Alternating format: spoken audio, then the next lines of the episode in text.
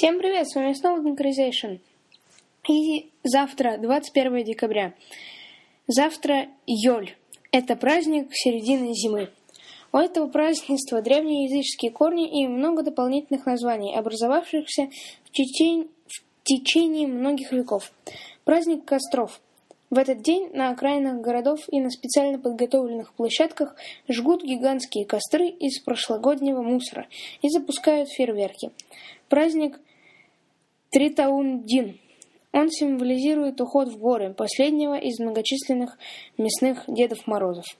Йоль считается матерью всех ночей, и праздник посвящается Дисам, женским божествам родовспоможения и судьбы.